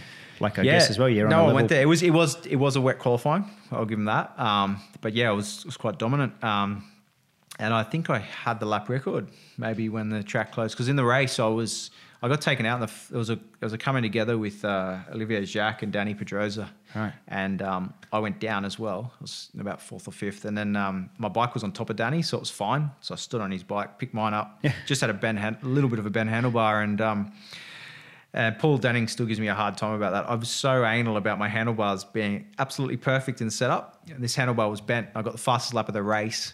Melandri won it. When I picked the bike up, for example, I was twenty-five seconds behind him. And by the end of the race, I was twenty-two seconds behind him. You know, like I, it's, it's the first time I demonstrated like real speed in the in dry conditions, like with the bent race winning or podium finishing speed. Yeah. So mm. with the bent bar. With a bent bar. Paul goes, you don't need to come in and get those handlebars perfect. You can ride it, you know, like, yeah. So. Was that a fun play? Like, as a spectator, like, it, for me, it was super sad that it, it shut. Yeah. Because that looked like that um, right-hand uphill corner. Oh. And that, that looked unreal. That was almost flat. Really? Almost flat out. So, you, yeah, you, you you were accelerating up through, a, out of a tight hairpin, a couple of kinks, and you would just hit, uh, I think, you would hit fifth gear by there and you would just roll the throttle just to get a little bit of load on the front tyre because if you held it pinned, the, f the front would push through there and then just accelerate and drive the thing through and then hit sixth. And probably one of the fastest corners in the world, like, yeah. you know, approaching it at probably two sixty, two seventy and knee down and just spinning the thing out. And again, qualifying tyre on. In qualifying, yeah. it's like, wow, full grip. How much am I going to push this, you know? So, yeah, it's pretty cool. Yeah, it looked like. It, it just seemed a shame because the surface looked, yeah. everything just looked like a great I think place. That was a bit of a uh, Formula One versus MotoGP thing. Really? Bernie Ecclestone owned the track. And oh, really? I don't yep. think he wanted bikes to go. I, I don't know what the whole ins and outs were. That's what we got told anyway. Yep. So, yeah. Shame because, yeah, that looked It was like a cool track. Yeah. It was, and it was a good place to go to. Go to somewhere different, you know. Yeah. Again, I was competitive there because a lot of the guys hadn't ridden it. So. Yeah. It's back to back to square one. You're you all going to do the same. Exactly. How was the first few years? You did seven, eight, uh, obviously, as well in it. Mm-hmm. Over to eight hundred. Did the bike, did the bike get better or worse as that, as it's going to an eight hundred? Suzuki in oh six when I rode the nine ninety, yeah, basically sort of wrote off oh six year um, for me and Hopkins as for, for getting good results. So what they wanted, they wanted to bring me on as a MotoGP rider. Yep, and basically develop a bike that was going to take an eight hundred engine. So we rode mm. the nine ninety. We were the first ones to have pneumatic valves. So they built this nine ninety bike. So air-powered valves, no no valve springs. We revved to twenty thousand R P M. Oh, oh no, not on the nine ninety, a bit less. When we got the eight hundred, it was twenty thousand. Um, and, uh, I mean, that nine ninety was still an awesome bike. But then Valencia, last race, um, finished the season. Monday was off. Tuesday, an eight hundred engine went into the same chassis, went out, went faster. Really? Okay, we had a slower top speed, didn't yep. accelerate as well, but around Valencia is very tight. But um, yeah, like half second quicker, close to. Um, and the thing just turned. It had less engine inertia, um, just from a smaller, smaller engine basically. And in that infield section, oh, this, we were so quick. Um, and we left that test second and fourth fastest or something. We, we were very quick. And um, we had a good bike to start with. And oh seven was a good year. I had mm. four podiums. John had four podiums. Uh, he finished... He finished third or fourth in the championship and I was fifth or sixth. I can't remember anymore. Yep. But uh, something like that. We, we were strong. We were challenging. We were up that pointy end. We were challenging Pedrosa for championship position. Um, both of us were, and Melandri, you know, like some guys that had been runner-up to Rossi, basically. Yep. Um, so things were really good. But then um, oh eight, oh nine, um, oh eight changed a lot. We had Loris Capirossi come in, um, and he needed to get used to the bike. So a lot of development was, was down to me in the early stages. Loris brought some good key things from Ducati. Um, but uh, basically the global financial crisis is what hurt us the most. So Suzuki cut budget massively, and our development just slowed right down. So wow. that was that was probably the biggest thing that uh, that hurt us in those those two years. Uh, that and we went to a one tire rule, mm. and the tire that Bridgestone, we were running Bridgestones up to that one tire rule time, um, but we ran a very different front tire shape. We ran one similar to Kawasaki, which was very different to what Ducati used. And obviously Casey was world champion. Bridgestone went with the shape that worked for Ducati. Um, when we were first riding it, we were we were a second slower on that type of front tire. We just, it didn't work with our bike. So yeah. um, this is one of the reasons I'm I'm against one tire rules. You, you've got to build something that suits the tire. Mm. And it cost Suzuki millions to go and redevelop chassis to make the tire work for our bike. And um, we had to change change a lot of things um, in the way the motorcycle worked just to make sure that the tire that was given to us, you know, we could get the most out of. Like, and I said it to someone the other week, like all cost, redu- cost reduction exercises, they end up turning the other way, eh? Exactly. Like, it does. You exactly. Know, you've got to develop around that. Valentino Rossi was a big player in the one-tire rule. He was, I mean, he's had so much stuff over the years. I wouldn't say advantages, but he's he's been able to have the best equipment for a long time. Yep. And then Casey wins a championship in oh seven. He's really strong in early oh eight, and uh, Valentino's on Michelins, and he's saying he's at a disadvantage with Michelin tyres because Bridgestone could win some races, not all, mm. and he wanted to change. And um, he had Carmelo's ear, and it was it was Valentino that that pushed that whole whole thing through very much so earlier than it was than it would have come. Um, he wanted he changed tyres halfway through the season, even though he was complaining. At that point when he was complaining, Danny Pedrosa was actually leading the World Championship on Michelins. But, um, which have been the favourable tyre for a long time. They had years. been the favourable yep. tyre for a long time, and Bridgestone had come on yep. and and very much come to match them. It was funny, at the end of oh eight, I was talking to Casey Stoner about this not that long ago. We knew uh, Yamaha and Valentino's team were going to Bridgestone, and we said, it might have been the end of oh seven, or one of the years anyway, and I said, as soon as that happened, I called management at Suzuki and said, we need to change to Michelin. We need to get off what Valentino's on. And Casey said, it's funny, I called Ducati and said exactly the same thing. So because you know if if the effort goes into Valentino at yeah. that time when yeah. he was when he was number one, and especially with Michelin, he got stuff that other people didn't get. So we figured, you don't want to be on the same as him. You want to be on something else and beat him, you know. So develop it around develop it around yourselves. you and and make it work. Yeah, that. That's made it hard for the sport, eh? Those things. Yeah, it is. But like I say, Dorna have done a fantastic job of making the show. Yeah. And that's what it is now. It's so, a great show. It is a great show, and that's what they want. They want yep. the close racing and uh, the passing, and and that's what the one-tire rule brings, because they are right. If one tire manufacturer has an advantage, they do run away, and then it'll only be half the field running away. Yep. That's why they're getting the closest top fifteen finishes, the closest top ten finishes of all t- all that stuff now, because the equipment everybody's got is getting more and more the same. It's controlled E C U, it's controlled tyre, it's controlled brakes, mm. it's controlled, you know. So it's it's getting closer and closer. In prototype racing. Exactly. so it's that's not, the hard part. It's not it? unlimited prototype anymore. No. It's a formula, isn't it? So. It is, you know. Can you explain tyre shape? Oh. Like, because to the outside eye, like a one twenty, seventy, seventeen. Just yes. Like, but then there's, you know, Oh, the different. stuff we had. So you must have some pretty... So in, in the... Because you were sixteen and a half too, I think. Oh, we were sixteen and a half in the time. Yep. Um, yeah, so they had different widths, different different heights, different heights. of course. Yep. And then there was also a different shape of the tyre. Really? So they could they could build that. Um, you know, more of a more of an arc, less of an arc. Different compounds. Obviously, there's, there's left and right. Sometimes the centre of the rear had a really hard or yep. really soft compound. Um All sorts of things. You can, can change the the um, the way the sidewall, the stiffness of the sidewall, the stiffness mm-hmm. of the of the carcass, the tread. That's obviously the compound. Um, there there was so many things they would change with tyre, and then with all that, they would change with pressure as well. So some tyres. This is in the open tyre days. We would run sometimes much higher pressure, some much lower. Um, I wouldn't have even known what the pressure we were running, but I know that if we adjusted the tyre pressure by, you know, zero point one of a bar, like a pound, it would make a difference, big difference. Wow. John Hopkins. Yes. Is he a victim of um, just just bad bad luck sometimes? Oh, a little bit, I guess, at times. Um, you do make your own luck. I'm a okay. believer in that. Yep. Definitely a believer in that, um, to a degree. Yep. Um, I mean, he was fast. He had some speed. Because um, he had the childhood, like, prodigy type deal around yes. him at the time, hey? He did. He did. Um, he didn't do a lot of racing in America. It's a little bit like me. You know, he'd only done a couple of seasons, if that, and then got thrown into five hundred G P racing. So um, he was very quick, the stuff he did, but um, that's a big step. That's a mm. massive step, you know. And, and he dealt with it well, but you don't know how someone's going to be. You know, John was a very good rider, top top five or six in the World Championship for a lot of years, but yep. not someone that could challenge for a World Championship. And whether it was the equipment he's on, his situation, himself, who knows. But, um, yeah, he, I can tell you at times he was very quick on that motorbike. Yep. Good teammate? Yeah, we got on really well. We still do. It we seems, still do. Good laugh. It seems like, like as it's purely outside thing, you guys sort of seem to be a good...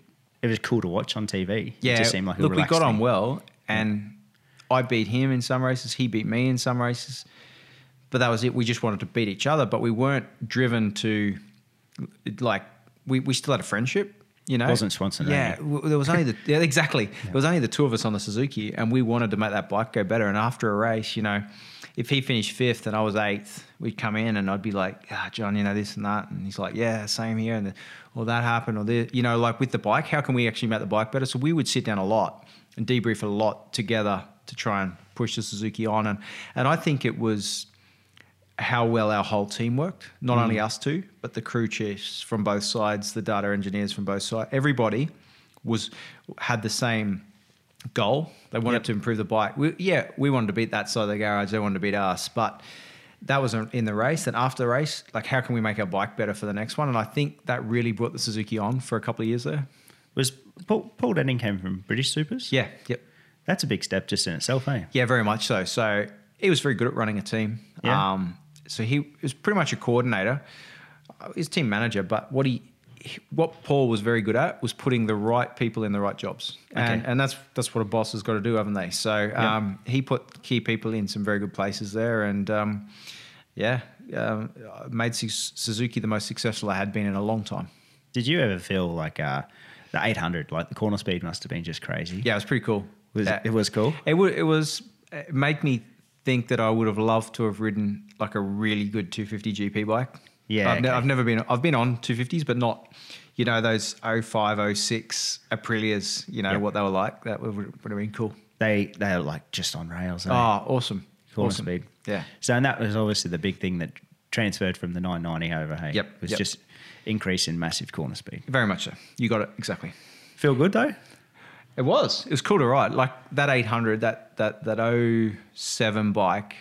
Yeah. Um, yeah, things worked well on it. You know, it was it was competitive at a lot of tracks, wet or dry. Um, we were probably at a bit of a disadvantage in electronics, but electronics still hadn't taken over massively at that that stage. I mean, I mean, uh, Ducati and Honda apparently and Yamaha had better stuff than we had. Yeah. Um, it was easier to use, um, but uh, it wasn't the be all and end all. You know, right. when I won in Le Mans, we'd done no wet practice, and we had no. no traction, I had no traction control in the race because it was horrible. It was working all the wrong places, and so I just basically switched it all off. And so it was all switchable at that yeah, time. Yeah, yeah, it was adjustable. Yep, yep, yep. Man, it's it's such a... Um, There's a bit to do on a MotoGP bike. When, you, when you're trying to fight the thing, you got map switches and engine brake control, so we can control yep. how much... Um, it basically runs this one or two cylinders on while you're braking, so it doesn't lock the rear wheel up, yep. but doesn't push you forward either. So mm-hmm. you can control how much of that is. You got you got traction control settings to play. You know, there's bits and bits to do. And now you look at Jack and that, and they got that ride height adjuster, so yeah. they lower the bike when they're coming out of turns. And it's a video game, hey? It's a bit to play with, hey? I think that's that's sort of not. It's not a video game, but, but it's taking it to another level. It's another level, and like that um, that whole video game thing is is to me nowadays is uh, what it sort of seems to be. Yes, just the speed of it. I know, you know, of all, all the buttons you got to push. Because how cool was it? You know, in those early days when Barros was racing against Rossi, and like Barros was so deep on the brakes, but then he'd go wide and Valentino'd pick it up and he'd spinning the thing out of the corner. And, oh, that wasn't video game. That nah. was that was that was, was through raw. The seat of your pants. That was feeling the thing, you know. Gary so. McCoy. You know, as well. Gaz was pretty cool at it. So same sort of deal. Like I remember looking at um, it was Gary on the Kawasaki. Yeah. Isn't it? What what track? I'm just trying to think what track it is. Um, Catalunya. Yeah. Catalunya's got the double rights. Yeah, yeah, yep, yep. And you would have enjoyed riding this yeah, too. Yeah, yeah. And you just see the footage of everyone just spin spinning the, out of there. Yeah, yep. yep. I mean that's a fast corner. You can't have a lot of speed, but these things have got a lot of horsepower. Yeah. So they put a lot of a lot of drain on the tire and. Um, Man, McCoy, McCoy looked pretty cool. He had this theory too, and it, and it probably worked for him because mm-hmm. when the tire is gripping, it's generating a lot of heat. But he was he was saying when it was spinning, because it wasn't wasn't dragging.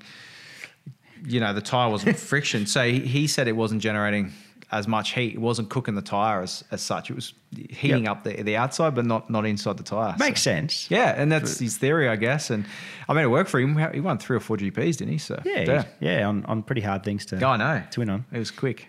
The um, how did go when Loris came across? Yeah, I, I got on. I got on well with Loris. Had a lot of um, a lot of respect for him. But yeah. I guess you know we had a guy, a top guy, two times. two fifty world cha- or yep. two fifty and one twenty-five world champion, and he'd won he'd won races. Um, so it was the first time I'd really had a teammate of that caliber. Yeah. Um, and I guess it showed me that it, pure out and out rider. And I know Loris wasn't at the peak of his career, but John was a faster faster rider, yep. and I believe myself to be than Loris was at that time. Yeah. And I beat him both years in the championship uh, quite easily. But um, yeah, it was it was good. But he was. It was definitely it was definitely a good motivator for the team, and um, yeah, brought a lot of good stuff in, a lot of good info from Ducati as well, which were, I mean, I wouldn't say they're the best bike at the time, but Casey was dominant on it at yep. that time.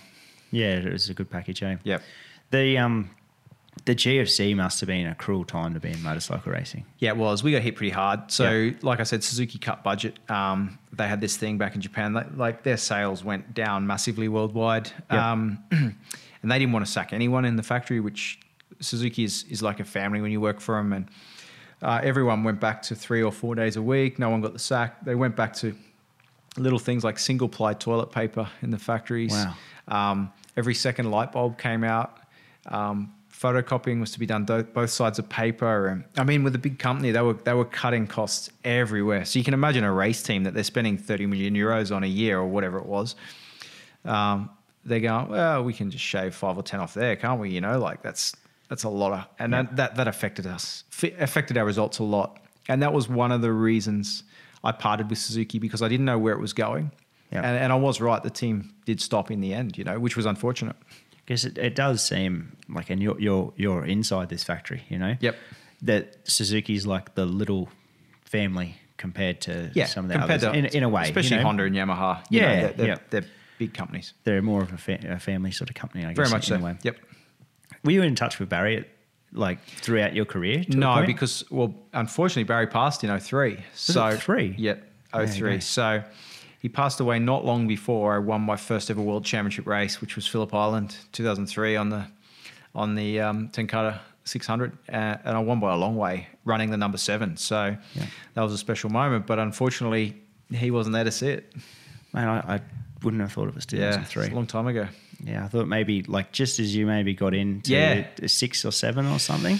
Yes. Because I was going to ask you, because you like uh, festivals of speed and that, I've seen you've yep. had the opportunity. I've done a couple, done a couple of um, festivals of speed at Goodwood. To ride um, the, the bike and stuff? I've ridden Barry's bike. I've ridden... That must be pretty special. I've ridden, I've ridden some at the, the Australian festivals of speed. Eastern Creek. Yeah. Uh, I've ridden it at Goodwood. I've ridden it in New Zealand. So I've ridden some of his bikes a few places. It is a special moment. I got to tell you, the first time I rode his seventy-six bike or something, yeah. bloody old Baz, because he came off the um, the British bikes. Yeah, gear levers on the wrong side, brakes on the other side. So it's reverse pattern with your so reverse reverse, reverse pattern, pattern shift shift yeah. with the gear lever on your right, brake on the left. So I'm doing a wheelie on this thing, like it's irreplaceable. And I go to grab the rear brake and I go up a gear, didn't I? So I was like, oof, that was a little oh. bit close. Be careful what you're doing on this thing. So, oh, mate, those things is like like riding around gold around a track, eh? Yeah, I know, I know. So, because wow. that's, yeah, I, like I must say, it seems like you have got it. Craig Lowndes has got like a special connection with Peter Brock. Yep. I yep. sort of see the same sort of thing on my side as you sort of have this thing with Barry, and I've seen the bikes you've ridden. I've been to the yes. Festivals of Speed and that. It does seem like you have yeah, definitely. You know, a lot to be thankful for, a, I guess. A lot to be thankful too. for. Yeah. And it's just a, such a great bloke. And yep. uh, like I, I knew Barry was a big deal here. Um, and then it would have been two thousand when I was racing in the U K. He came over for the British G P. And Junior was champion that year. Rossi was on a five hundred. Max Biaggi was there. Yeah, some big names. Yep. Autograph session. They had Barry Sheen because he was riding a Manx Norton in a historic mm. race, support race. Now, the crowd, the lineup for autographs for Barry was five times longer than all the others put together. And he spent time with all of them. And, I mean, these are MotoGP guys. Barry comes in in a helicopter. He's got motorhome. Like, he just, he just knew how to play the part. And he's... It was all charisma. Um, Valentino Rossi is the was the next Barry Sheen. You know, Barry brought motorcycling on a long way in the early days, and um, and yeah, he's still such a big star in the U K, especially. one hundred percent. After the Suzuki, where'd you go? Kawasaki World Moto, Superbike. World Super. Yep. So, um, like I said, I parted ways with with Suzuki. Um, I had an opportunity to stay in the MotoGP paddock with with Pramac Ducati. Now, Pramac weren't a top team at that time. Yeah. Um, and that was pretty much my only opportunity in to stay on the MotoGP paddock. Um, there was a little bit of talk with uh, with uh, Grassini's Honda at the time, but um, uh, Simoncelli was coming in and they weren't sure what they were doing with Bautista. And, no, Bautista went to Suzuki. Uh, Randy DePunier was doing. There was a little, there was a little few little things, yeah. but I had an opportunity with Kawasaki um, factory. Mm-hmm. to to go World Superbike racing and develop a new bike for him. So um, it was uh, it was a three-year contract straight up. Uh, it was and it, it seemed like a really good project, and I liked a few of the people that were involved with it. I got on really well with them and, and thought they were going to do a good job. And and to be honest, they have. Um, yeah. A lot of those guys are still there. It's come through to now, hey? It has. Um, but that first year of the bike um, was the old the old Z X ten. She was... She was a bit of a warhorse, I guess you could say. And um, it pretty much ended my career. So at Phillip Island, I had a gearbox. I crashed in race one. I was, the bike wasn't really capable of of being on the podium. And mm-hmm. I think I was in fourth place, fighting pretty hard for third. And I made a mistake. I crashed going into Honda Corner. My own fault. Went down.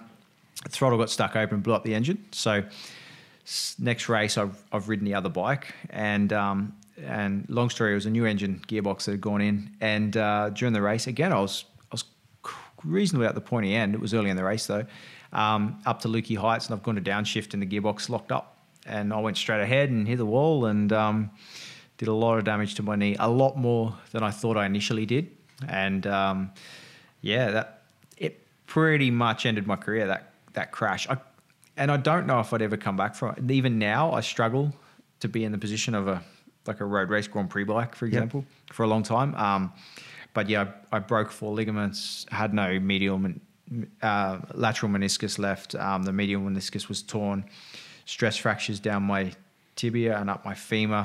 My kneecap was was cracked. Um, there was there was quite a lot of damage done. So I've got some donor ligaments in there. I got plastic parts, um, all sorts of things. And I was when I got it properly fixed, I was five and a half months. It was supposed to be six months, but I got off crutches two weeks early. So five and a half months non-weight bearing and um, f uh, five months of physio non-stop, five days a week. So just to get, get her all working again. And that's just to get back to a, a, yeah. a part, you know? Yeah, and I, I wanted to come back racing. That was the initial plan.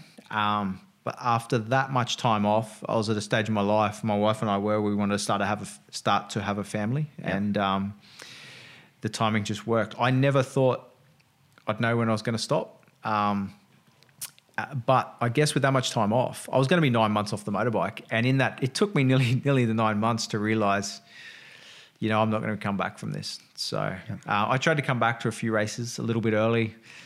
Wasn't good. Um, I couldn't get strength in my knee. I couldn't get movement. Um, and uh, yeah, then, but long story short, when I, when I got fixed, um, I'd made the decision. I um, I filled in for Colin Edwards at Le Mans on the Forward Racing Suter B M W when there was C R T bikes. Right. So Colin supposedly had injured himself. I should have called him, really.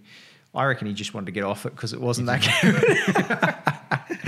But he missed a couple of rounds and I filled yeah. in at Le Mans. And um, I realised at the time I was happy because I didn't finish last and I didn't fall off, you know. And then I, I'm not racing for the right reasons then. Um, the bike was pretty average. It needed a lot of work, but but I but I helped the team. And then they contacted me if I wanted to do more races. And I said no. And then Kawasaki came back to me. Juan Lascorce hurt himself. Um, and they needed a rider and and uh, they wanted me to come back to World Superbike and what year is this, develop. Chris? This is uh, two thousand twelve. Yeah, right. So the start of their run of yeah. their Kawasaki run. Yeah. When did when did Johnny get on at thirteen? Probably thirteen. Yeah, yeah. So it was twelve. They wanted me to come back, and I said, look, I'm no, I, I don't think I want to. You know, they they were pushing very hard for me to come back and live in Spain, and they were, I had tracks to to use um, and super sport bikes to get up to speed, and and, and super motard bikes and all this stuff, and to get myself fit again. And and um, I said, look, honestly, I've made I've made my decision. I'm I'm going to stop now. So yep. Um, yeah, they tried to throw money at me, you know, like what, like I was getting paid before and all sorts of things. But, um, um, and, and looking back on it, I made the right decision. So we wanted to start a family. And I always said to Tony, my wife, that I didn't want to bring kids up in that environment. Yeah. I wanted her around. I wanted to spend time. I wanted, it was a very selfish thing to be a motorcycle racer. And, um, when I had kids, I wanted to spend time with them. So, uh, yeah, we come back here and, um, got two lovely girls now. So you come you come back to Australia pretty, pretty much straight away? Pretty much straight away. Yep. So we sorted a bit of stuff out in Europe, but uh, come back in, in uh, June, July twenty twelve, yeah. Do you still like doing a track day or something every now and then? I haven't ridden a road bike since I did the G S X R on a track. I yeah. did the G S X R one thousand launch whenever the last one came out at Phillip Island. Yeah, a few years now. Yeah. Yep. So. Hmm. Did you enjoy it? It was good. Yeah. We were doing like, oh, I can't remember what lap times were. One minute thirty-six, thirty-sevens on, on road bikes around the island. I was pushing pretty hard. I was going reasonably quick. So you make me sick. Yeah, that no, was good. Straight out. It was good for yeah, it had mirrors and all that stuff. But um, my old racing boss, Senichi Sahara from Suzuki yep. MotoGP team, was the project leader to the de wow. development of that bike. So um, yeah, he had me doing a few little things here and there, playing with some bit of engine mapping stuff. And once he realised I still had a little bit of speed in me, so yep. um, yeah, it's fast. That was straight out of the box. That was all right. Yeah. That was all right. Yeah, as I say, you make me sick. We were talking about fifty-something the other day. uh, don't get me wrong. I've been around there in twenty-nines or whatever. So, yeah, yeah. thirty-six, thirty-seven feels pretty steady. That's crazy. Yeah. How did um? Do you still love it? Do you still love the sport? I love the sport, yep. Yeah? Definitely. Still love that yep. part? I love, and I still love riding. I, and, and like I said, I grew up wanting to be a trials rider. I'm a pretty average trials rider. Mm. Um, I'm a pretty average dirt bike rider. Like I... I go okay, but um, I'm not going to go and be, you know, the speed of, of, of Ricky Carmichael or anything on a dirt bike. But I, I love, I just love all forms of motorcycling. So yeah. I spend a lot of time on two wheels. I've got some mini bikes here. I make little grass tracks in my backyard. I've got five little one two fives, yep. all the same, and um, and uh, like four strokes. You're really quiet and Perfect. Have a good time. Um, uh, I've got an adventure bike. I've got an enduro bike. Um, Yeah, I've got my, my kids. I've got motorbikes. I spent time with that. them. Yeah, so two kids, uh, two girls. Yep, yep, seven and five. Um, they're they're riding, and the younger one's not riding on her own yep. yet. So she she's on there doing all the controls. She's she's got no interest to balance by herself when Dad can do it for her at the moment. So, yep. But the older one, yeah, she rides around on a little little Suzuki D R Z seventy. So yeah, was it a good journey?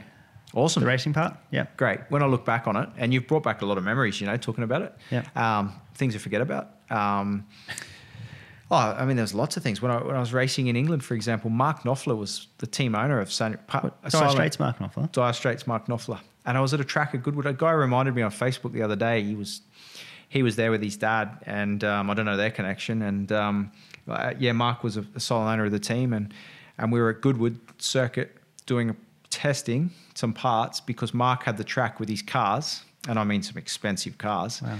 And Rowan Atkinson was there with some cars as well. And you know, I got to go in. I didn't know. I didn't care who those guys were at the time. I had no idea. I just want to go fast. Although I just wanted to go and ride my motorbike. Yep. and I had to go and talk to them because they paid for the motorbike racing. So that's all it was, you know. So wow, yeah. So there was some. There's been some cool stories over the time. I was going to ask you that. Like you, you came through um, both times, Superbike and G P pre G F C. You come to a time where there was a lot of there was a lot of money being thrown yep. around stuff. Yeah. What's some of the weirdest? What's one of the weirdest things you would have seen? Pwah. Like. People know. were flying choppers in and out all the time, and there's yeah. some, there was a lot of things being thrown around. A lot there, of money was, there was a lot of money being thrown around. Probably even more pre my time. You know, you hear about the Japanese economy really strong during the Mick Doohan days. Yep, I think there was a lot of money then. Um, don't get me wrong. I think you know Valentino Rossi and a few of those guys have made a lot of money. Um, yeah. Some of the motorhomes. Apparently, Jorge Lorenzo had a had a rooftop spa in his motorhome. I never went in his motorhome. Didn't really want to go in Jorge's motorhome. But, I can't um, understand that. That's. Uh, I get on all right with Jorge, but, uh, but you don't want to go to a rooftop spa. No. It's not my, not my type. No, um, so um, weirdest thing, I don't know, really. Uh, it's hard to say. Yep. Lots of stuff going on in the championship, though. Um, yeah, probably became normal, I guess. Yeah, it would. It'd become adaptable. Fox Sports, your time yep. there, you done six, five, six years, whatever yeah, something the number like was. Yep. How'd you get into media? Just a, basically a call from Michael Strano, who's the producer at Fox. And um, literally how it started. Yeah, I did a little bit. Obviously, when I was racing, yep. I did interviews with them um, and they liked my on-air presence, and I did little bits and pieces for them um, when I was at tracks in Europe. If they if they needed anything while I was over there, I'd, I, you know, I was more than happy to help and give them, give them whatever they needed. And um, sorry. And uh, yeah, Strano got in touch and said, we got MotoGP back. Um, Magoo's on board again, still, as they say. And uh, I think he's the longest, Fox Sports' longest employee at about twenty-four years or something. Does so. he move? Like, it looks like he's just sat in the same chair. Same chair. Same chair. Same chair. Yeah. We don't know what Kev does, but that's, that's, no, nah, nah, he's, he's great. You got it. You got it. Exactly. That's cool. Um, and uh, we need, we need, we want a third head, you know, we've got a host and Magoo yep. and we want someone else. And um, would you be interested? And I was like, well, never really thought about it, but yeah, I'll give it a go. Why not? And then six years later, I was still there, and I was humming and hawing a lot about this year. But um, yeah, I just want to take time off with the family, basically. Yep. Kids are at school, and spend the weekends with them, and uh, yeah, watch the racing on T V, chilled out for a change. So what would the routine be for that? You fly out on a Saturday? Or? Nah, I get in normally Sunday, but I'd, I'd look, I'd watch everything that was going on, yep. obviously, um, and stay in touch with a lot of people in the paddock. And yep.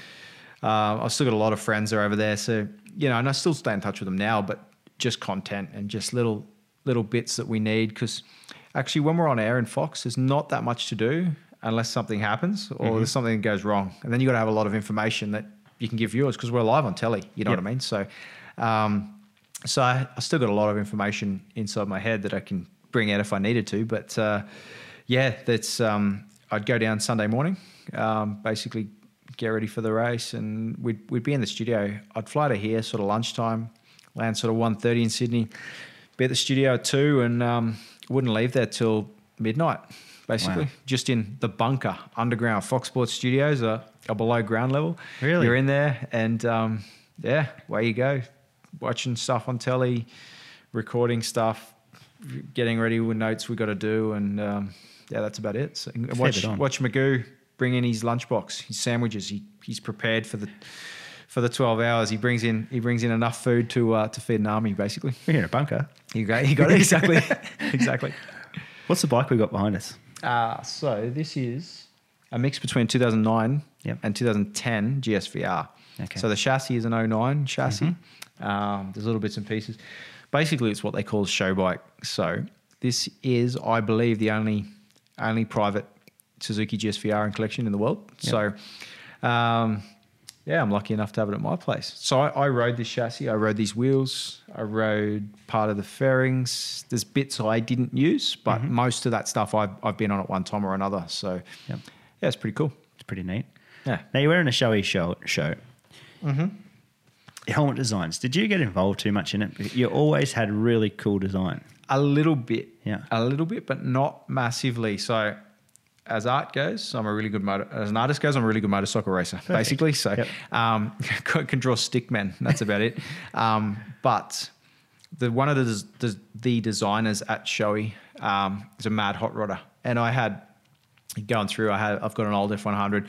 I had about five or six hot rods at one point. I've only got two now, but um, love my old cars. Mm-hmm. And he's a mad hot rodder in Japan. Just loves that cool, you know, the flame sort yep. of thing. And um, yeah, when I got to know him and he knew that I liked a few cars, he came up with designs basically, and you know, I, I taught, put my input in, and we'd do this and that. And mm. um, I knew it was always key to have a bright coloured helmet, yep. um, because you stand out, you know. So uh, yeah, I tried to get, you know, some fluoro yellows, whatever, into into the helmet design, and uh, away you go. And then you got the sponsors you got to look after, of course, the team and yep. things like that, and uh, try and put it all together. Especially when, you know, I was Red Bull sponsored for a couple of years, and they take over a big chunk of your helmet, so you lose a lot of your design. But um, they really want that, eh? That's I the... really want it. It's a big thing. So yep. yeah. When did you get in hot rods? Obviously, you got. Oh. We spoke of your F Drug. Yep. Uh, were, were, you, were you a kid fan of cars or? Yeah, old cars. My old man's always like tinker with motorbikes and yeah. cars and things. And um, uh, my F one hundred was the first thing I bought, like old thing to restore. So yeah. I bought it in two thousand one. Yeah. It was basically some chassis rails with half a rotten cab on it. No, excuse me, no wheels, no suspension, an old Y-block engine that that wouldn't run, and uh, spent nearly two years building it up, and still got it today. So I had that since on the road since two thousand three, um, and just love the old cars. Yep, yep. Love playing with them. Um, uh, I had a, I've had a nineteen thirty-three Ford Coupe, um, mm. I had a nineteen fifty-seven Buick two-door special. I've still got a nineteen twenty-nine Hupmobile that we hot rodded. It was a it was a four-door sedan. We cut it down and made it a two-door four-seater. A ute back inside, yep. that's just an independent suspension and a fuel tank, and then um, a four hundred horsepower Mopar with no engine bonnet top or sides, yep. like so that the engine's exposed. Um, yep. So she's pretty cool, still got that. Um, what else do I have? Oh, can't even remember it. A, a, a nineteen twenty-eight Ford as well. So um, yeah, so I had a few cars. Yeah. So the most modern is a fifty-five? The, the fifty-seven Buick. Oh, the Buick's the later? Buick was fifty-seven, so there you go. Very cool. There you go. And, my, and Tony, my wife, um, when, when well, we weren't married at the time. When she first started coming to Australia, I bought her a Mini Moke. She yeah. had a Mini Moke to get around in. And then we sold that because it was, you know, no doors or anything. she had a she had a sixty-eight Beetle. So, yeah, right. So that was her wheels. She had a sixty-eight yeah. Beetle here. I had the old cars. And then, um, yeah, eventually when we moved back in twenty twelve and kids started to come along, we had to get sensible cars as well. Yeah. So, yeah. Had to happen at one time or another. Yeah, for sure. Mate, like sitting down for, for a few hours here, you've done some cool stuff within your life, but you're so humble. Yeah, I, the way I look at it, I'm yep. the same as everyone else. I've got two arms, two legs. Yeah, yep. I could ride a motorbike faster than some people sometimes. Mm. Doesn't make you special. You know what I mean? So um, I was I was very lucky to make my hobby and what I enjoyed my living. Yeah. Um, and, and I was successful along the way with it, but... Um, Yeah, I, I love being here. I love living in a small country town. Yep. Most of my mates that I hang out with, uh, farmers, builders, you know, whatever. We all like motorbike riding and yep. uh, hang out a lot together. And um, yeah, people are just people. Eh? People are just people. You got it exactly, mate. Thank you so much for. Actually, I got one thing. Yep. How'd you enjoy riding the Harley at the last? Well, Ferg's asked me if I want to come back again, and um, he the way he he he put in an email. And the way he put it was like, do you want to, um, do you want to like threaten yourself by riding a Harley on dirt again? But actually, believe it or not, the thing was so hard to ride and yeah. it was very uncomfortable. The foot pegs were really high. And as you know, my knee's not flash, so I couldn't get my legs out. I was getting cramps in my hips before I even got to the track. That's how tight the thing was. Um, didn't go around a good corner very well, but man, it was cool when you got her in a straight line. So, um, no, I'm going to come back. I'll, if if I'm around for yep. Dust Hustle that weekend, I'm going to, I'm going to come back. Um, he said they got a few bikes there again, so... Yeah, well, right. And what we've done, so I've been racing that thing. Have you? For a flat track field. I'm, like, I'm no athlete like you, so I get on and I've got a cramp in my hip. But um, the we've we've modified the pegs a bit. Okay. So we've brought the pegs down a bit. Yep. Seats a little bit higher.